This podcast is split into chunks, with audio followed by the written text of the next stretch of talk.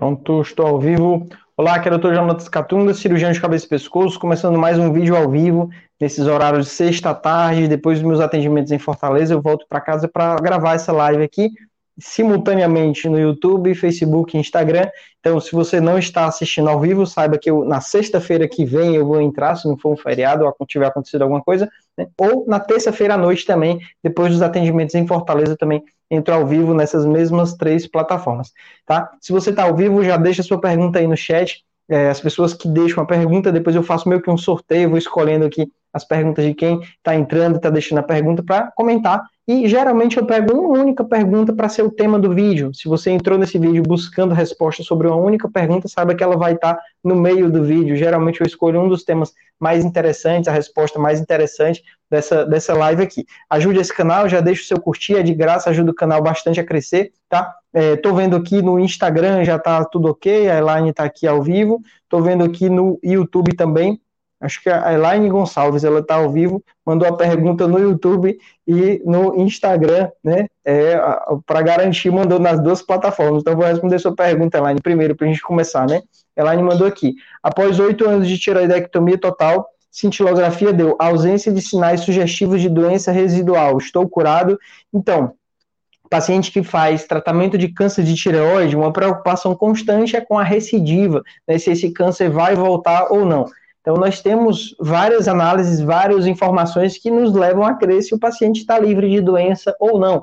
Ah, esse exame, a pesquisa de corpo inteiro, ajuda nessa avaliação. Se não houve captação alguma, é, não tem nenhum sinal de doença residual, se a tireoglobulina está zerada, se já passou bastante tempo, tudo indica que sim, né? Eu não tenho como dizer aqui se você está curado ou não. Isso é algo que deve ser visto em consulta, e muitas vezes, mesmo em consulta, eu não consigo dizer para o paciente que ele está curado. Eu consigo dar probabilidade, eu consigo dizer que, olha, a chance da sua doença voltar é muito baixa, menos de 1%, né? Ou dizer que a chance da sua doença voltar é muito alta, dependendo do caso. Se era um caso agressivo, um tumor grande, com vários linfonodos, né? A evolução é diferente de um paciente que tratou um câncer pequenininho, tirou sua metade da tireoide, a chance da da doença voltar é muito baixa.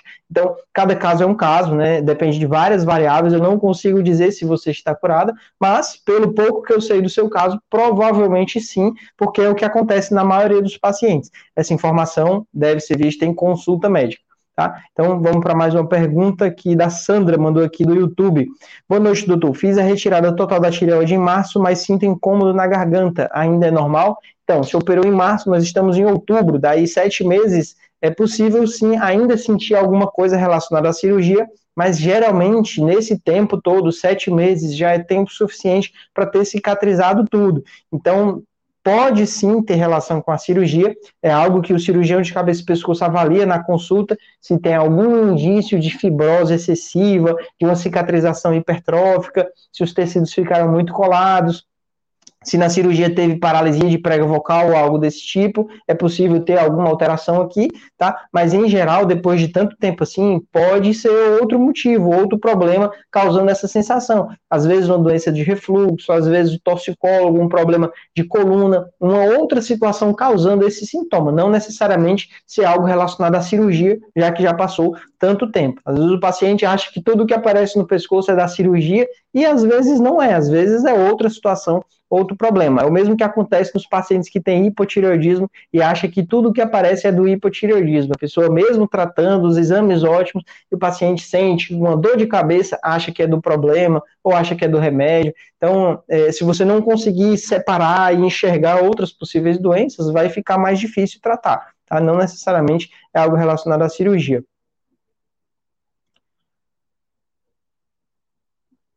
Pergunta da Fabiana, mandou aqui. Eu fiz minha cirurgia de tireoide em maio, tive que fazer iodoterapia, minha cicatriz ficou grossa e está doendo às vezes. É normal? É, então, Fabiana, isso pode ser o que a gente chama de cicatriz hipertrófica ou mesmo queloide. A cicatriz, o ideal é que ela fique uma linhazinha, né, bem fina e sem relevo, fique plano, da mesmo plano, da mesma mesmo relevo das bordas, né, da, da parte superior e a parte inferior. Então, em alguns pacientes, a pessoa geralmente que tem uma tendência a ter queloide, a cicatriz ela pode ficar inicialmente hipertrófica, ela pode ficar elevada, tendo tipo uma parte dura, ela fica aumentada, né, ela pode coçar, ela pode doer, e ela pode acabar evoluindo para uma queloide, que é uma cicatriz ainda mais elevada. Tá? Então, é, quando tem esses sinais, isso não é normal, né? É um sinal de que está acontecendo um problema e é possível tratar com algumas pomadas ou até injeção de alguns medicamentos, tá? Recomendo que veja isso em consulta com o seu cirurgião.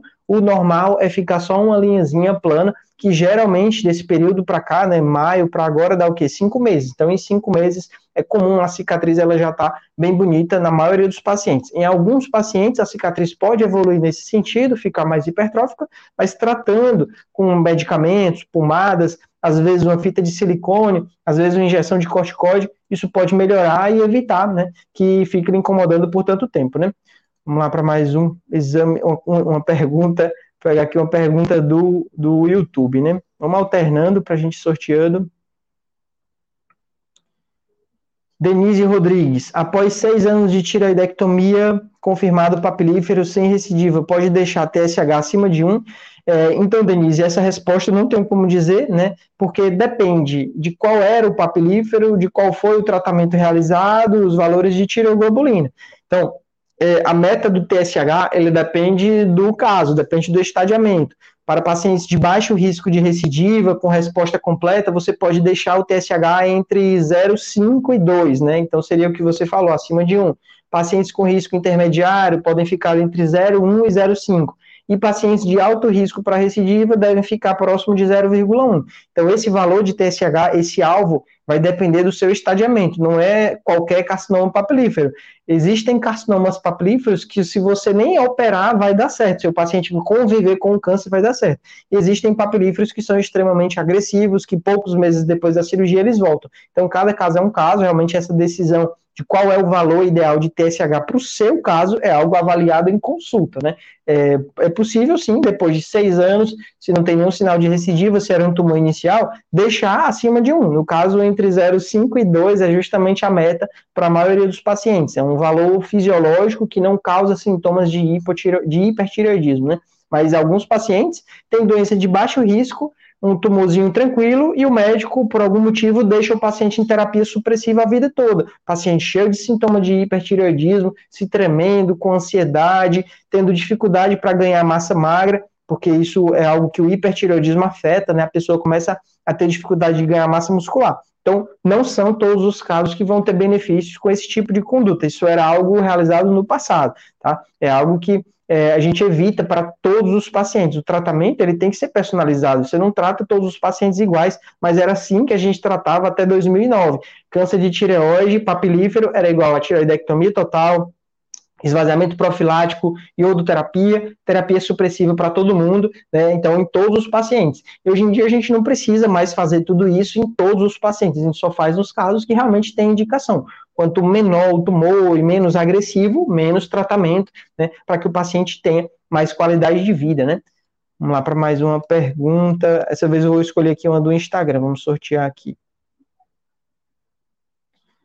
Alice R. Guerras. Como começar o desmame do carbonato de cálcio? Tem o risco de tomar pelo resto da vida?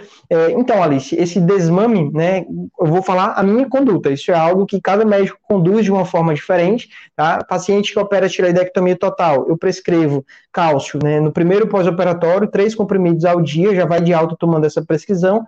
É, antes de operar, já vejo como é que está o cálcio a vitamina D, porque se tiver baixo antes de operar, já começa a repor antes da cirurgia, né? E é, na internação ainda, o paciente já toma cálcio EV né, de 8 em 8 horas enquanto está internado no hospital. Depois da alta, vai tomando esses três comprimidos de cálcio. Caso sinta sintomas, a gente aumenta esse cálcio. Caso não sinta nada, eu deixo para com 30, 40 dias da cirurgia a gente fazer os exames do cálcio, PTH e vitamina D. Se todos estiverem normais, estiverem bem, a gente reduz esses três cálcios para um e deixa esse um comprimido de cálcio como um suplemento para o resto da vida para prevenir a osteoporose. Tá? Então, essa é a minha conduta dos pacientes que não têm hipopara, não tiveram nenhum sintoma. Nos pacientes que tiveram hipoparatireoidismo, que tiveram sintomas de câimbras, formigamentos, nesses casos a gente precisa ver como é que está o PTH e o cálcio, né? O exame de cálcio, além de ver a resposta aos, aos sintomas, a resposta dos sintomas ao tratamento.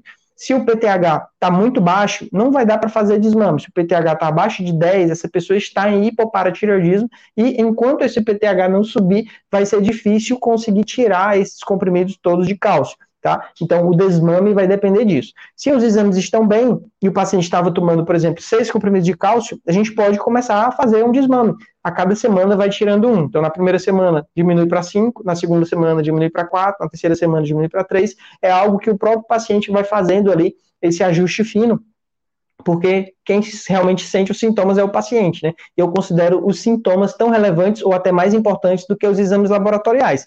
Se o paciente se sente bem, mesmo com o exame de cálcio alterado, a gente consegue manter aquela mesma dose, tá? Então, é mais relevante do que o próprio exame. Então, esse desmame é algo muito empírico, é algo muito do médico para o paciente. Tem muito médico que conduz de uma forma completamente diferente dessa que eu falei, tá? Mas o ideal é realmente, pelo menos para os pacientes que não tiveram, tiveram nada de hipopara, manter um comprimido de cálcio para o resto da vida, né? É algo que protege, pelo menos pode proteger de osteoporose, tá? É algo que eu costumo manter.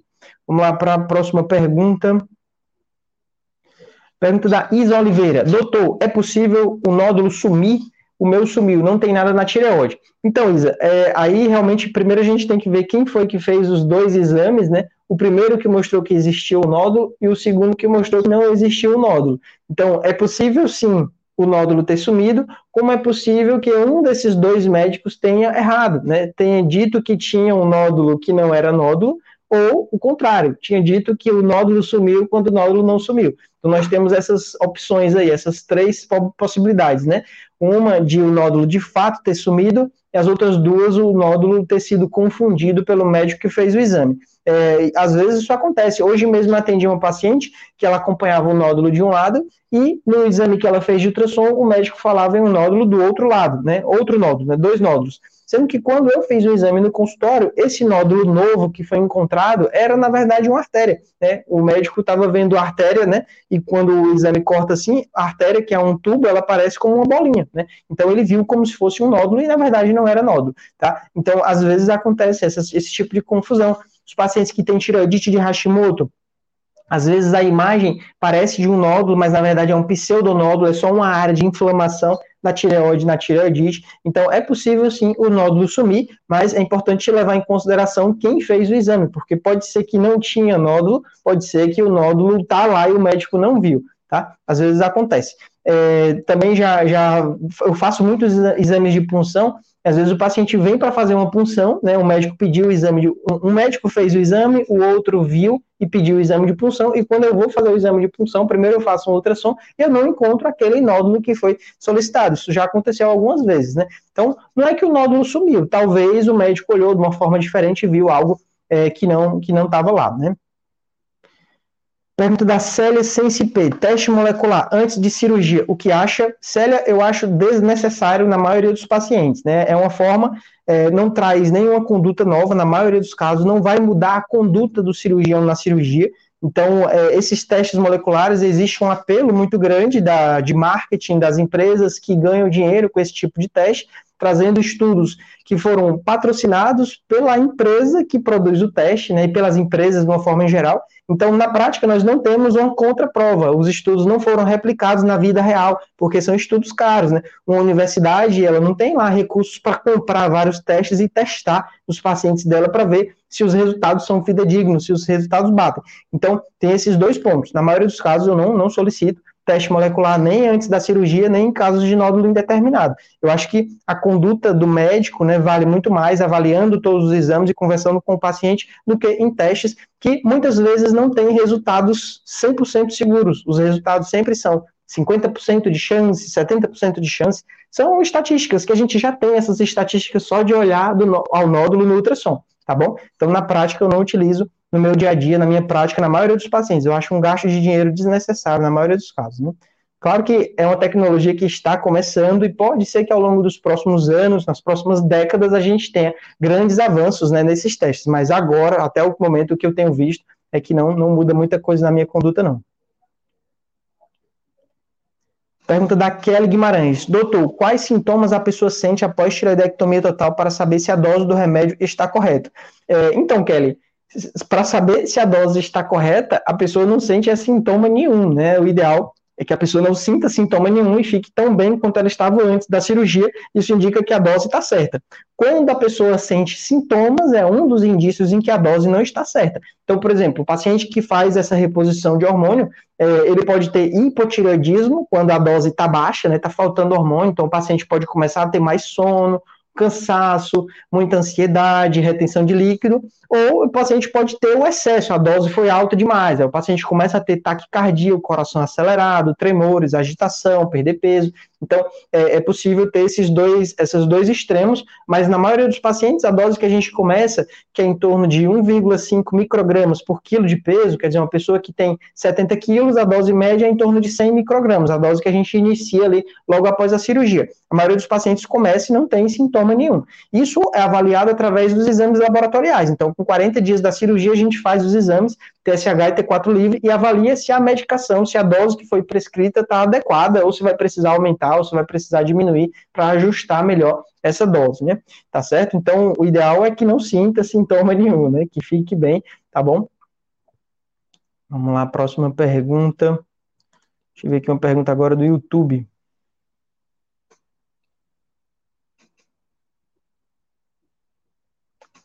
Pergunta da Verônica Aires. Exame de PCI pode captar errado. Fiz a pesquisa e fui para o esvaziamento. No momento da cirurgia foi usado método de congelamento e não eram metástases. É assim, Verônica, o seu caso é um caso um pouco mais diferente do normal, né? Pelo que eu entendi, você te, fez a primeira cirurgia e depois da cirurgia teve uma possível recidiva que apareceu na PCI, foi para o esvaziamento e foi feito o método de congelação e não eram metástases.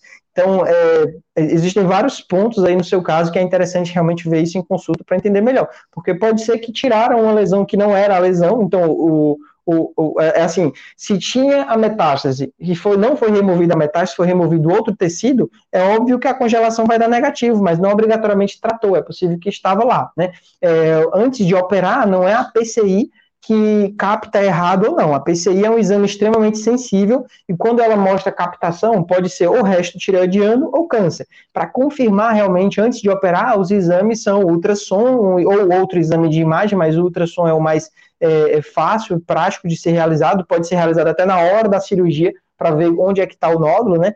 É, e além do ultrassom, a punção. A própria punção você vai coletar material e avaliar se há uma recidiva ou não. Então você coleta tanto a citologia, as células, como você faz a dosagem da tireoglobulina. Então antes de operar, para realmente confirmar se é metástase ou não, o recomendado é que faça essa punção. Tá? Não é a, a, PCI que vai captar certo ou errado, né? A PCI ela só dá um norte ali de onde poderia ter doença, tá bom? Vamos lá para mais uma pergunta. Agora deixa eu pegar aqui uma pergunta do, do Instagram, né? Vamos, vamos alternando, né?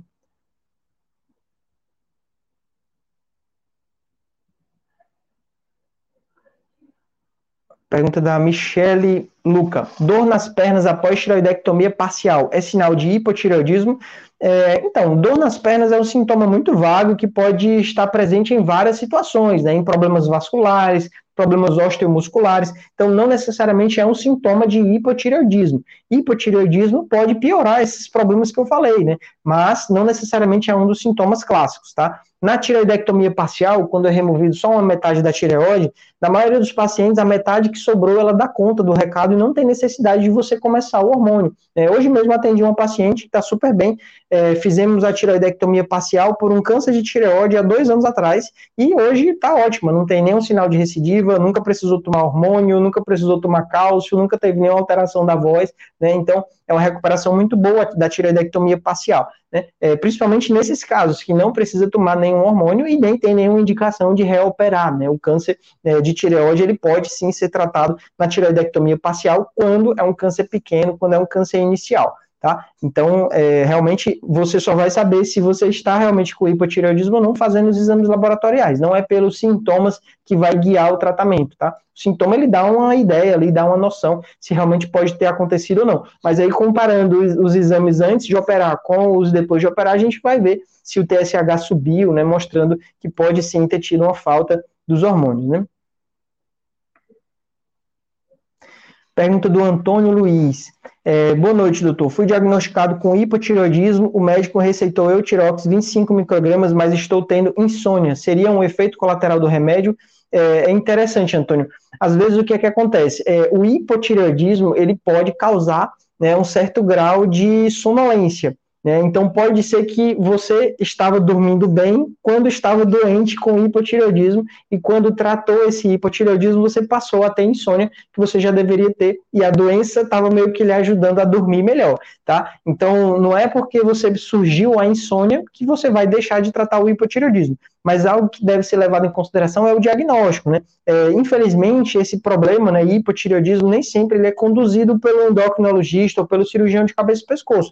É, esses dias eu atendi né, uma, uma mensagem do meu irmão, que um colega dele é, foi a um médico generalista que passou o hormônio da tireoide, passou um remédio para colesterol, sendo que os exames da tireoide nem estavam lá alterados. Então, quer dizer, realmente precisava tomar esse remédio, né? Se a pessoa é, não tem o problema, começar o tratamento, vão surgir sintomas de hipertireoidismo. A pessoa normal começa a tomar o hormônio da tireoide, ela vai ter hipertireoidismo, vai ter insônia, vai ter agitação. Então, realmente, se tem o diagnóstico né, de hipotireoidismo, o tratamento é esse. Mas se não tem, né, talvez esteja tomando um remédio sem necessidade, né? Então, isso é algo que realmente eu não tenho como avaliar, né? Vamos aqui para mais uma pergunta. Pergunta da Clarice Adelina. PTH de 74 é perigoso? É, então, o PTH, o valor normal dele, é, se eu não me engano, é 88, né? Quer dizer, tem uns laboratórios que é 65, tem uns laboratórios que é 88. Esse valor não está muito alterado, não, né? Provavelmente está dentro do normal, tá certo, Clarice? Eu não estou lembrando de cabeça, mas não sugere o problema chamado hiperparatireoidismo. PTH, ele não é um exame de rotina, é um exame para você solicitar para todos os pacientes. Você só solicita realmente quando tem alguma investigação de doença da tireoide, ou paciente que vai operar da tireoide, ou operou da tireoide, né? E nos pacientes que têm cálcio elevado. Então, se o paciente tem um cálcio elevado e o PTH elevado, isso confirma o diagnóstico de hiperparatireoidismo. Aí, nesses casos, é algo perigoso. O hiperparatireoidismo é uma doença séria que o corpo produz um excesso de cálcio, e esse cálcio pode calcificar artérias, pode formar pedra nos rins, pode tirar cálcio dos ossos para jogar no sangue, e isso causa osteoporose, os ossos bem frágeis, podendo até sofrer fraturas, tá? Então, é uma doença séria que o tratamento é ir lá e tirar a paratireoide doente, mas você não solicita PTH de rotina, você solicita o cálcio de rotina. E aí, se o cálcio tem, é, se o cálcio está elevado, aí sim pode ser um indício de hiperparatireoidismo. Vamos aqui para mais uma pergunta do YouTube. Simone Helena da Silva, doutor Jonatas, quem tem inflamação na tireoide, o tratamento é para o resto da vida? Então, inflamação na tireoide é um problema chamado tireoidite de Hashimoto. É, esse termo, inflamação da tireoide, ele parece que é algo muito intenso, que a tireoide está inflamada, dolorida, aumentada, mas na prática, essa inflamação é algo bem sutil, é algo bem leve, que você não sente sintoma algum. Então, a gente não trata a inflamação da tireoide, a gente trata o hipotireoidismo ou o hipertireoidismo decorrente dessa inflamação.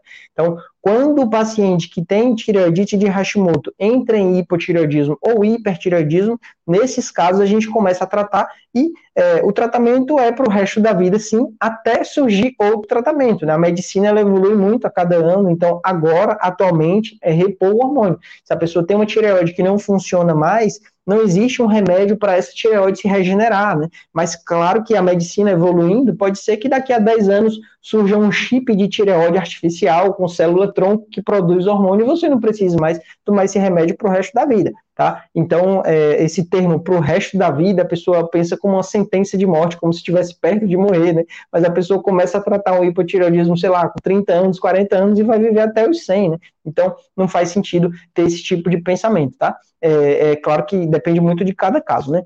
Como eu disse, inflamação da tireoide, muitas vezes a gente não trata, só trata se tiver o hipotireoidismo ou até hipertireoidismo. Beleza, pessoal? Então, vou encerrando por aqui. Hoje foi um dia cheio, tô até meio cansado. Foi amanhã dando aula de anatomia, à tarde atendendo muitos pacientes, fazendo ultrassom, fazendo punção. É, e amanhã eu vou estar em Quixeramobim. É, eu acho que tem uns 30 pacientes agendados. Né? Na volta, eu vou gravar alguns vídeos aqui para o YouTube de casos da semana. Tá? Eu peguei os vídeos de casos da semana e quebrei em vários pequenos vídeos eu acho que estão ficando bem melhor do que um vídeo inteiro de meia hora, né? São vários pequenos casos. É, amanhã vai até um dos vídeos legais que eu gravei, que é comentando um pouco sobre relação médico-paciente. Se você confia no seu médico, né? É, a relação médico-paciente é a base da medicina, é algo que a gente aprende desde o começo da faculdade, porque é quando o paciente confia no médico, né, e o médico confia no paciente. Eu só consigo tratar você se você acreditar na minha conduta e seguir a minha conduta, seguir as minhas orientações. Sem relação médico-paciente saudável, né, sem confiança no médico,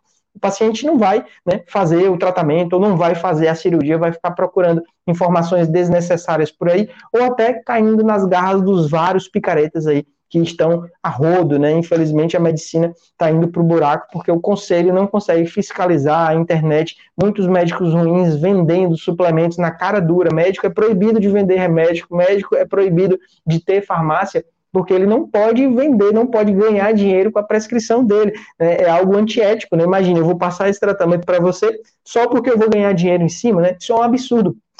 Mas basta abrir o YouTube e procurar qualquer coisa sobre medicina, que está lá nos links o médico vendendo vários suplementos. Então tome muito cuidado com esse tipo de médico, né? É até um desabafo aqui, infelizmente, é, a gente não tem controle, né? É, não tem como é, se proteger disso. Você tem, se você tem acesso à informação de qualidade e buscando no conselho, lá no site, CFM Busca Médico, você consegue se informar se aquele médico é especialista naquele assunto, se o que ele está falando realmente tem sentido ou não.